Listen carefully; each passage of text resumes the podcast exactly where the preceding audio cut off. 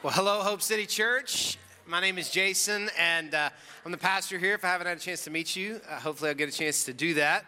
Uh, I do want to say hey to a couple of different uh, groups of people, obviously, here in the auditorium, main auditorium in South Louisville, but we also have uh, a crew of people in our next gen room at the South Louisville location. A big hello to you. That's where we're having uh, our family friendly, what we're calling our family friendly service.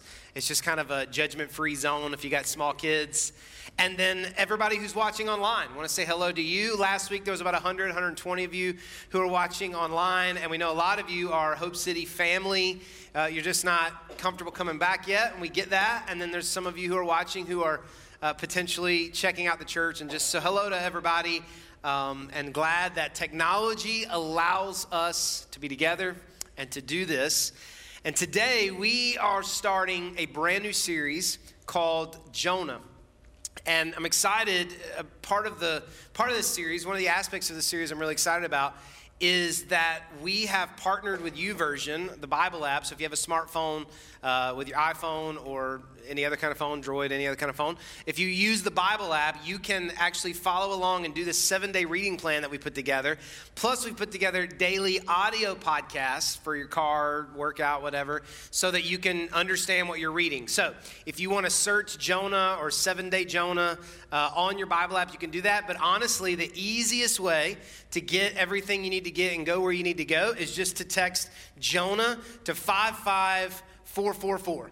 55444, just text the word Jonah to that number. You're not signing up for anything. It's not going to ask for any information. It's just going to send you back the links to the Bible app and the podcast so that you can get where you need to go. And that's seven days. It'll be a good time, and uh, you'll, you'll enjoy that, I think. So part of part of the challenge in preaching through the book of Jonah, there, there are a couple, but part of the challenge is figuring out what lessons to teach. It's a, it's a four chapter book. It's a, it's a short book. It's only 48 verses from start to finish. You can read it really quickly. You'll read it through actually twice in that reading plan. Uh, but it is one of the most famous childhood Bible stories because it is, it is rich in application. So many uh, lessons. But in some ways, the childhood Bible version nature of the story has robbed Jonah of, of his teeth because the book of Jonah has a bite it is not this cute little story about a man who ran away from God and got swallowed up by a fish and then said, I'm sorry, and this fish spit him out. That's not, uh, that, that, that does happen, but that's not what the story of Jonah is, is about. It's a story uh, of a man who loves his country more than he loves his God. It's a story about a man who hates people of different races and nationalities. It's a story of a man who constantly, repeatedly needs God's grace but refuses to give it to other people. These are some of the themes of, of the book of Jonah. So when I say it has teeth, I mean it, it bites. The book of Jonah bites. And another challenge is that the bedtime story causes us to treat it like a fiction story. It feels like a fable. It feels like a, a nursery rhyme, this cute little story, you know, fictional story. And there's actually been, in the last 20 or 30 years, in the theology scholar uh, category ranks of people, there's actually been a little bit of debate and pushback about whether or not the story of Jonah is, is a true story, or is it just an allegory? Uh, is it a parable? Is it just kind of a story that was passed down, you know, among Jewish families to, to make a point? And this has caught a little bit of, of momentum the last two or three decades. Uh, people kind of making this argument. Now, overwhelmingly, uh, historically, people believe Jonah is true. Overwhelmingly, Christians believe Jonah is true. And I, I'm a nerd. You may not know this about me. I'm a nerd. So anytime I get the opportunity to like deep dive into data and research, I'm in.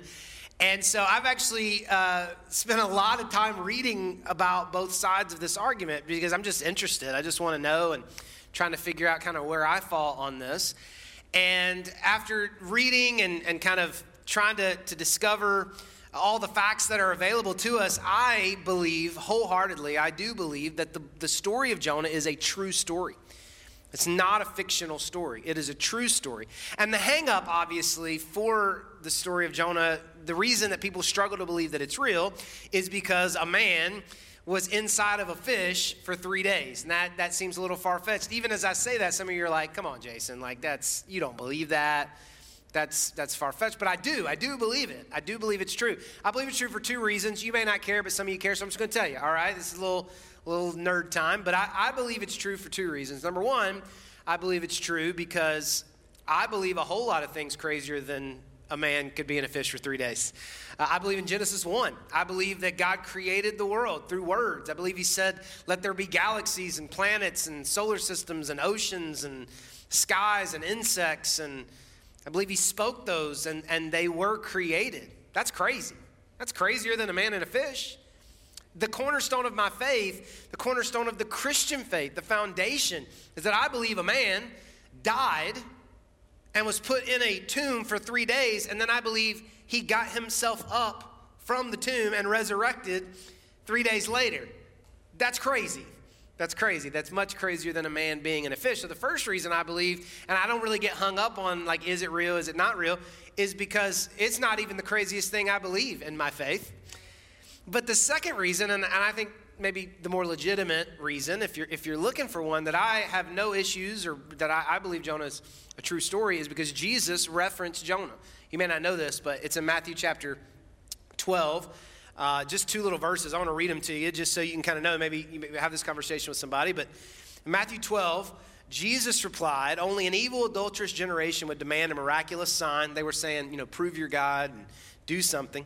He says, But the only sign I will give them is the sign of the prophet Jonah. So this is the Jonah we're going to be talking about for the next five weeks. Let's look at the next one.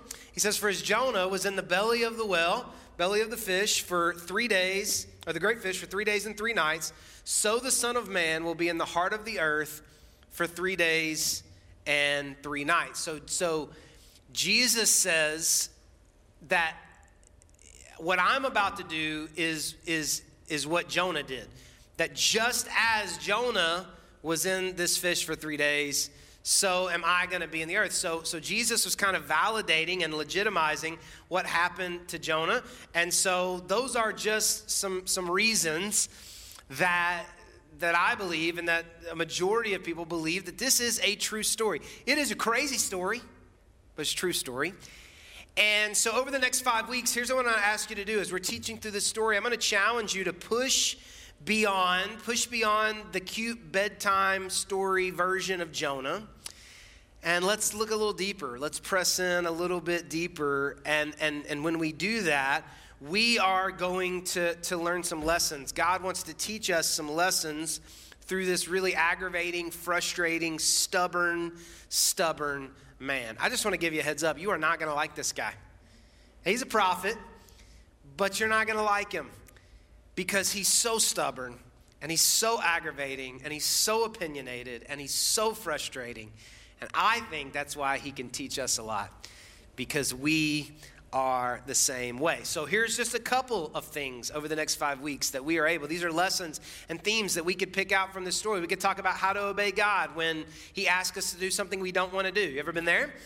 We can learn that from Jonah. We, we could learn how to love people who act differently than you. And this is, this is an important lesson. We can learn how God's grace can change the heart of someone that we are sure is, it will never change or impossible. Someone unreachable, someone so far gone, we can learn how God's grace can reach them. That's an important lesson.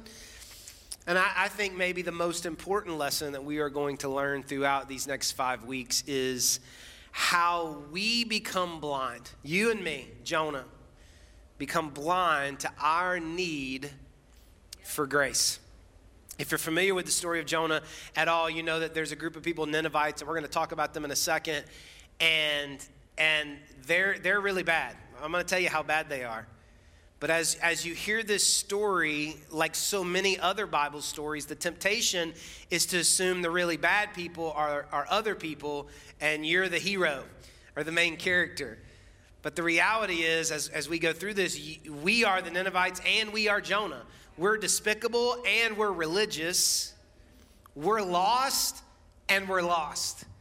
and and so we have a lot that we and we can um, we can learn from there. So here's what I want us to do. That was just a little setup for you. I want us to read. We're going to start with the first two verses, Jonah chapter one, verses one and two. Just going to read those first two verses together, and then I want to pray for us, and then we'll see what God wants to teach us. So Jonah chapter one.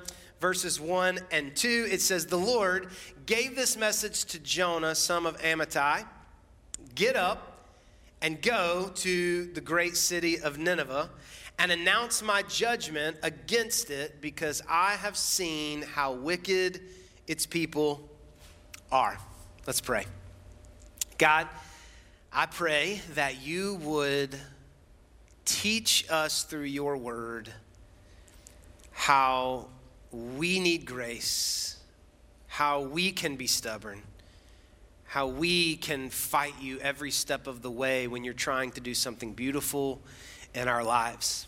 God, I pray that your word would speak to us and we would not hear a cute childhood story, but we would hear your word, the word of God, and it would change and transform our hearts and our lives. In Jesus' name we pray. And everybody said, Amen over the years at Hope City, we have spent a lot of time and a lot of messages talking about hearing from God. I have a, a, program I use on my computer that I put all of my sermons that I type out in.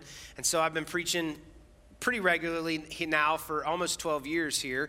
And so I went back and I just searched as I was preparing for this message. I went back and searched um, any messages on hearing God, hearing from God, words from God, messages from God. And there were a lot of sermons and a lot of notes in there. And we talked about, you know, how you can hear from God, tips and tricks, and how to confirm that it's God and not yourself, and all we, we so many different aspects of that. And the reason that we have talked about it so much is because it's important.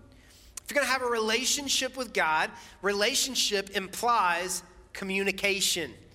Relationship implies communication. You're not going to be able to have a relationship with God and you're not communicating with Him and, and He communicating to you.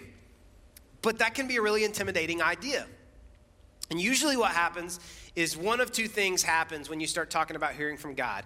Either, and I think most people fall into this camp, either it's incredibly intimidating and so we just push back and we say well i've never heard god. I don't think i'll ever hear god. I don't really that sounds odd bizarre weird. I, I don't know. It's just intimidating. That's one group. Then the other group is the group that just gets really comfortable with it and everything's god right? And so just God is confirming their biases and God is telling them everything that they want to hear. And it's kind of an excuse to justify the decision that they wanted to make all along. You know what I mean? We've all done this. You know, it's, it's, it's God kind of you know, God, I really want to, I really want to date that person, but they're not a Christian. And then they were wearing a shirt that said, Jesus is my homeboy. It's God, you know, that they're, they're, I, that I can do it. Or I want to buy a car that I can't afford, but that car just happened to drive by me on the interstate. It's a sign. It's God, right? And, and we use God to kind of confirm it. So that's kind of the two camps that people, people fall in to, when it comes to hearing from God. And ironically enough, you know, culture, our culture is incredibly open to this idea of something supernatural speaking to us. Culture is incredibly spiritual. Uh, it's, they're not Christian. Culture is not Christian, but it is incredibly spiritual. And it doesn't have a problem with the idea of something inside of you or something bigger than you speaking to you or guide you, right? So, culturally, it would not be odd if you're talking to somebody at work who's not a Christian for them to use language saying, hey, you just got to listen to your heart. You've got to you got to you got to follow that that guide. You got to if you're unhappy, there's something else calling you out there and you need to listen and you need to respond to that and and you need to you need to go after that. There's not much pushback to that idea that there's something else out there speaking to us, but for Christians, it's different. For Christians, it's different. Because we don't use our feelings to guide us. We don't use our gut to guide us to the truth. We use God's word. Specifically, when we say God's word, the Bible. That God can speak to us outside of the Bible, but we lean on and stand on the Bible, God's word to be what speaks to us and what guides us into, into truth. And so the moment you bring that into the equation, that's when culture rejects it. Culture has no problem saying there's something else out there speaking to you. But the moment you say it's God's word and it is the standard that we gauge everything against what we are believing or feeling, it gets, it gets rejected. Higher power is okay as long as everyone's able to hear what they want to hear. Whatever you hear, that's yours. Whatever I hear, that's mine. Whatever you feel like is right for you, that's good. Whatever I feel like is right for me, that's good. That logic doesn't stand for five seconds. Like it breaks down so easily, and it, it, it doesn't work. It's a ridiculous notion. But nevertheless, Christians, we are at odds with culture as soon as we say God is speaking or God has spoken, and it requires us to respond. And we respond by changing or aligning our lives based on the truth of what God said. Is everybody still with me? So if you are, if, if you are, if I am, if you are saying, I feel like God is saying, or I feel like there's something saying, or I feel like something out there is saying, and whatever that is does not align with the truth of God, as Christians, we don't adjust our life or make decisions in our life based on whatever that is that we feel or see or hear or believe is calling to us. As Christians, it is the Bible and it is, it is the Word. It's the Word. And so culture says if you're unhappy, you need to listen to your heart and follow what you know is true for you. Does that sound familiar? But the Bible says if you're unhappy, it's because you've been following your heart. And you have been listening to things and believing things that aren't true. Now, what does that have to do with Jonah? Like, like Jason, why did you why did you derail there, detour. I said all of that because Jonah's story starts with God sending him a message, a message from God.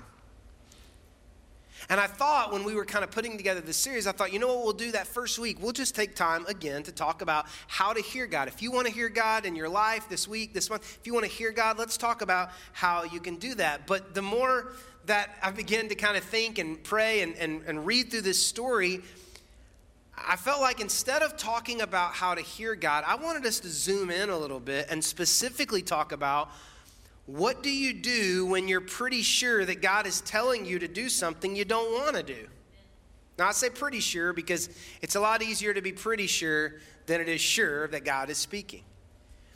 But what do you do when you're pretty sure that God is speaking to you? But you don't want to do what it is that he's telling you to do.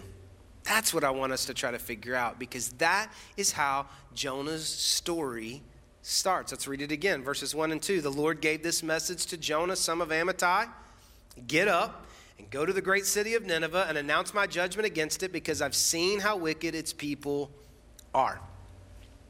Now, if you know this story or you know you're familiar with this story, you know that you know, you, you, you know what's going to happen, and so this message seems a little bit normal. Even if you've never heard the story before, it's like, yeah, he's a prophet, God speaks to him. But if you were uh, one of Jonah's friends, and Jonah said, hey man, God spoke to me, and this is what he said, or if you were a Jewish person hearing this story in that time for the first time, this is not a normal message from God.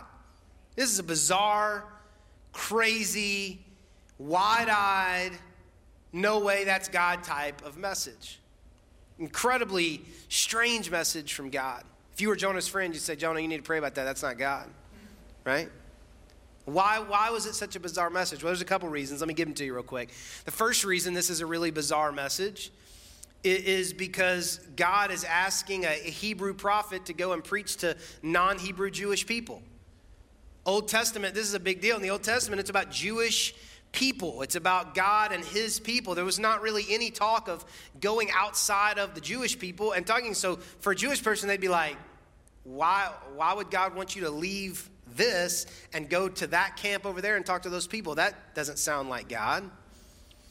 Another reason this would have been a strange message is because no one could have believed that the Ninevites would have any interest in God. I mean, the Ninevites were terrible, violent, despicable people. It was the capital of the Assyrian Empire, and you do any research, you dig in at all, you find out that they were the most violent, cruel people uh, in the world at the time. Terrorists, in a sense.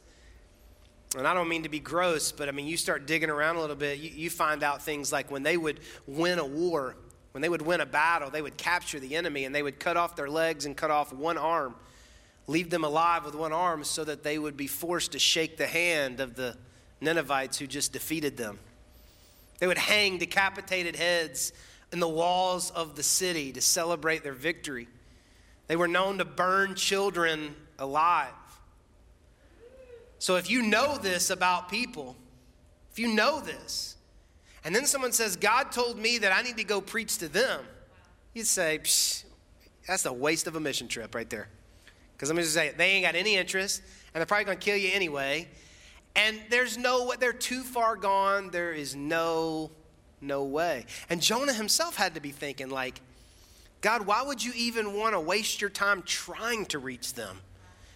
Why would you even want to show them grace? These are awful people. It'd be the equivalent of me standing up here and saying, I feel like God wants us to take a mission trip and we're going to go find the leaders of ISIS and preach to them. Y'all said, you said, Jason, you need a little time off. You, you're, you're running out of steam. Some of y'all are like, that sounds amazing, but your spouse wouldn't let you go. Some of y'all right now, I can see you're like, hmm, I can I take my gun? Like, I, don't, you know, you like that's, you'd be in. If I said, hey, we're gonna go, we're gonna take a mission trip to North Korea, you'd be like, no, we're not. This is what Jonah is hearing from God. It's also a strange message because of who God is asking to go. Jonah is not a nobody. He's a national prophet. He's got a platform. Modern day terms, I mean, he's got a big podcast. He's got a TV ministry, a YouTube subscriber channel. He's a big guy on social media. People know who Jonah is. This is a, this is a, this is a suicide mission. So God is sending the most well known minister prophet to, to, on a pointless mission to people who have no interest in God and they're probably going to kill him anyway. Are you understanding why? why, why this message from God seems ludicrous. But there's one more reason why this message is a problem. It's a personal reason to Jonah. It's where I want to spend the, the, the last minutes we have together. It's what I want us to focus on. Now, we're going to talk about it more in the last week, the, the fifth week of this series, because in the, in the fourth chapter, in the end of the book of Jonah, Jonah and God are going to have words. And they're, they're going to they're going to have it out a little bit. And, and in that conversation with God, Jonah is going to tell us specifically why he ran. Because, spoiler alert, if you don't know the story, he's going to run. We're going to talk about that next week, okay? And so I was always told, kind of as a kid, well, he was scared of the Ninevites, and I'm sure he probably was a little bit, and so that's why I ran. But that's not why I ran. We don't have to guess. We know why he ran because he told God, and we get to read it, this personal reason why Jonah hated what he heard from God. Jonah chapter 4, verse 2, it says, So he, Jonah, complained to the Lord about it. This is what he said. He said, Didn't I say before I left home that you would do this, Lord? He's talking about showing mercy, showing grace. So he says, in other words, he's saying, Didn't I tell you, God, that you were this? I knew you were going to do this. I knew you were going to be nice to these people. I knew you were going to show grace to these people. Didn't I tell you that? You see, like, you see Jonah, like, he's talking to God like this, right? He says, Didn't I say before I left home that you would do this, Lord? That is why. He said, That is why I ran away to Tarshish. Not because he was scared, but because he hates these people so much. And look at what he says next. He says, I knew. Everybody say, I knew. I knew. He says, Didn't I say before I left you would do this? I knew you would do this. He said, I knew that you're a merciful and compassionate God, slow to get angry, filled with unfailing love, and you're eager to turn back from destroying people. Jonah says to God, I know you spoke to me. I, I, I know it's a message from you, and I, I, I'm, I'm clear on what you want me to do. but I know where this is headed. I know where this is headed. I know what you're going to do. I I knew. I knew.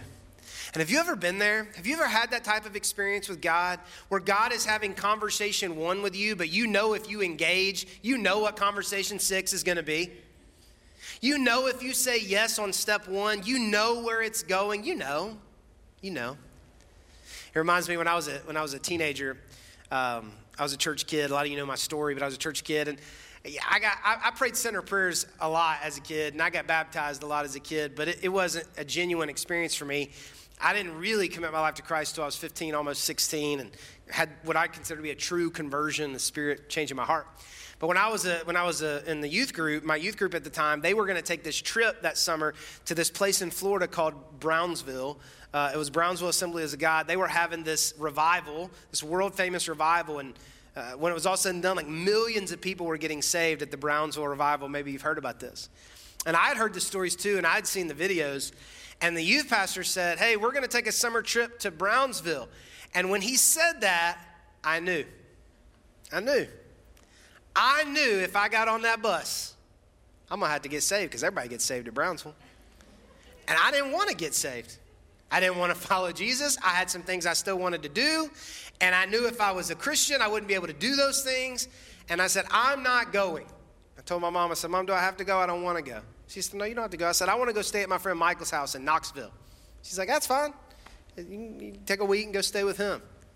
It's okay. So, kind of like Jonah, I, went the other way. They were going south, I went north. Because I knew, I knew, I knew if I went down there, I knew what God would do. And we're going to talk about this next week, but you can't, you can't outrun God. You can't outrun God.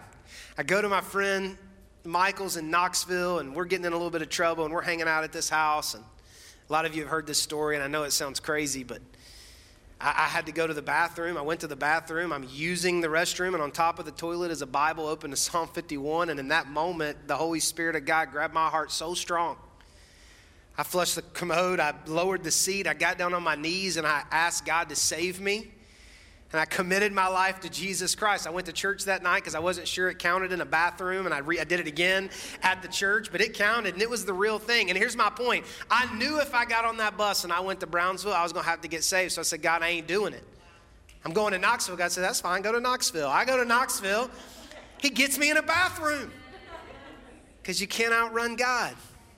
And we're going to talk about running from God next week. But you have those moments where you know. You know. You know if you start coming to church, you know God's going to get your heart. You know if you start really being honest about how you feel, you're probably going to have to end that relationship. You know. You know if you begin to really kind of confess some of your struggles, you know that you're eventually going to have to give some things up. And so instead of leaning into what you know that God is asking you to do because you know where it's headed and you know how it's going to go. You fight God every step of the way. See, we commit our lives to Christ, but we don't do it all the way. We kind of do it in installments. We say, God, my life belongs to you, and over the next, you know, 20 years, I'm going to give you little bits and pieces of it. It's not how it's supposed to go, but that's what we do.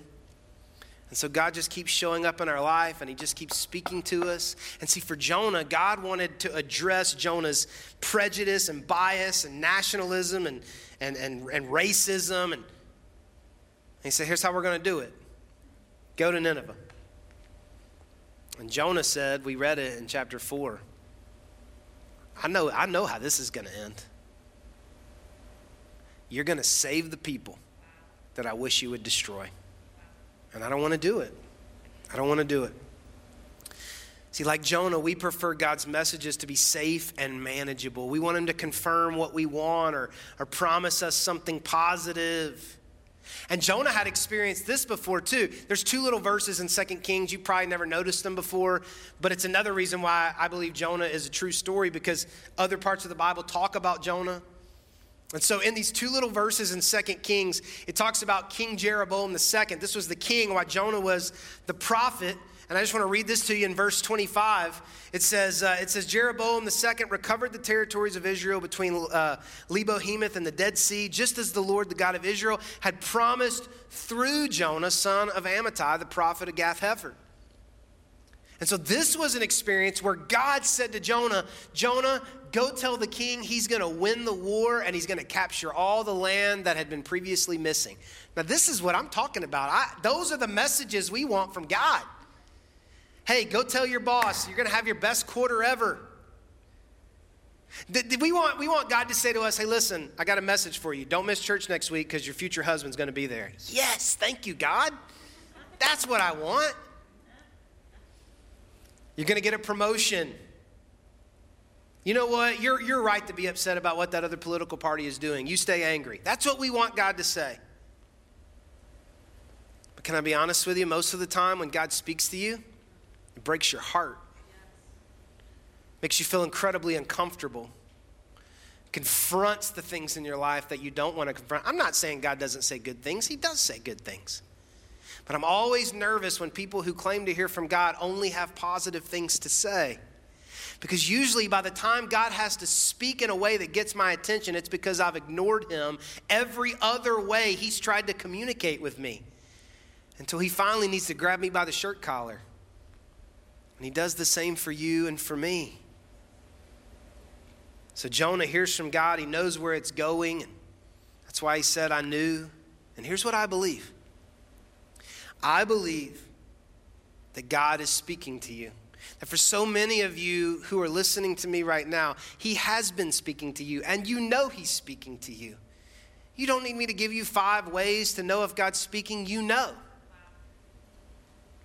For some of you, it's, He's been speaking to you your whole life because you had a praying grandma that prayed for you even when you had no interest in God, and she's gone now, but her prayers are living on, and you just wish God would leave you alone, but He won't. He won't. You know God's speaking, you even know what He's saying, and the only reason you haven't obeyed yet is because you know where it will lead. It's one of the roles the Holy Spirit plays in our life. He convicts us which is just a fancy way. Conviction is just him trying to convince us. So when he can, when the Holy Spirit convicts us, he's trying to convince us there's a better way. That's not right. Don't do that. Do that. This leads to life. And so the Holy Spirit shows up in our life and he convicts us. And so when you're running from what you know God wants you to do, whether you're running literally or whether you're hiding out or whether you're just suppressing or whatever it is in your life, you begin to try everything you can to drown out the voice of God in your life that you know is speaking to you, and you know what He's saying. You know what He's saying.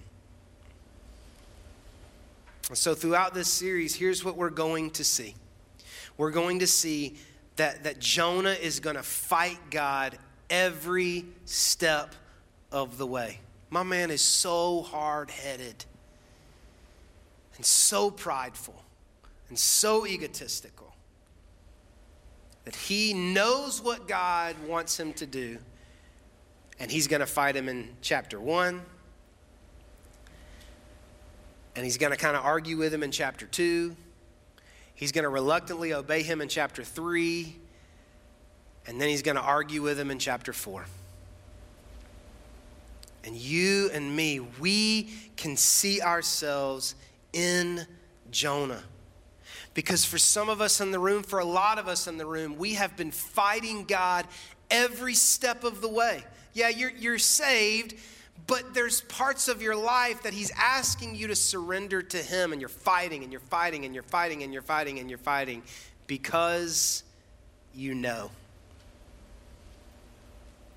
For some of you in the room, or listening, or watching, God has been speaking to you for a long time about substances or patterns of behavior that you depend on to survive. And it wasn't a problem until it was a problem, and you know he's speaking to you and you hear testimonies like last week from jesse and this week from angela about, about recovery and meetings and you're so terrified to take one step because you know if you take one step you know that there's going to come a moment when God is going to ask you to lay it down. From where you're standing right now, you don't want to do that. So you fight him. Some of you in here, you know that God has been asking you to give some money that's been sitting over in an account. And, and, and, and you don't even like to check the balance on the account because you know every time you look at that number, the Holy Spirit says you need to give that. And you know if you begin to obey the Holy Spirit, if you begin to obey the voice of God, that eventually you're going to have to give that money and you don't want to give that money, so you fight it. Some of you know that, that, that, that, what God is saying to you about the relationship that you're in, but you're afraid to even bring it up because you know if you give into it one step, you know, you know, you know that God is going to ask you to end that relationship. He already is, and you know it. Some of you know that God is asking you to rebuild a relationship that you gave up on or you turned away from or a bridge that you burnt down, and you don't want to make the call or the text or set up the meeting because you know you know if you do it that God's going to ask you to lay down what that person did to you that hurt you and that you have held on to since then. Some of you showed up today or you're watching today. I actually had a chance to meet somebody at our nine o'clock service who'd been watching online and showed up the first time today. And, but some of you are terrified to even start watching or to show up here in this building today because your mom or your dad or your friend's been asking you to come, asking you to come, asking you to come, asking you to come. And you knew, you knew you'd like it. You knew if you came that eventually you are going to give your heart to Jesus. And you've been fighting it every step of the way. And what Jonah is going to teach us is that you can do it the hard way or you can do it His way. But you are not going to get away from what God is wanting to do in your life. So stop fighting God and obey what you know He's telling you to do. Let's pray. God, thank you for Jesus. Thank you, God, that through every step of my life, you, when I was fighting you, you didn't give up on me. Thank you, God, that when, when that, that when I was like a Ninevite, despicable and disgusting and gross and violent, maybe some believed was too far gone, God, you sent Jesus like Jonah to me, and you, you showed mercy to me. Thank you, God, that when I could not have a relationship with you, you sent Jesus so that I could. God, I pray that you would help me, give me the courage, that the Holy Spirit would, would haunt me and not leave me alone and get, give me the courage to, to stop fighting what I know you're asking me to do. I don't have to guess, God. I know. I know where you're taking me and I know where you're leading me, and I want to stop fighting you. So, God, I pray that today we would say yes and we would stop being so stubborn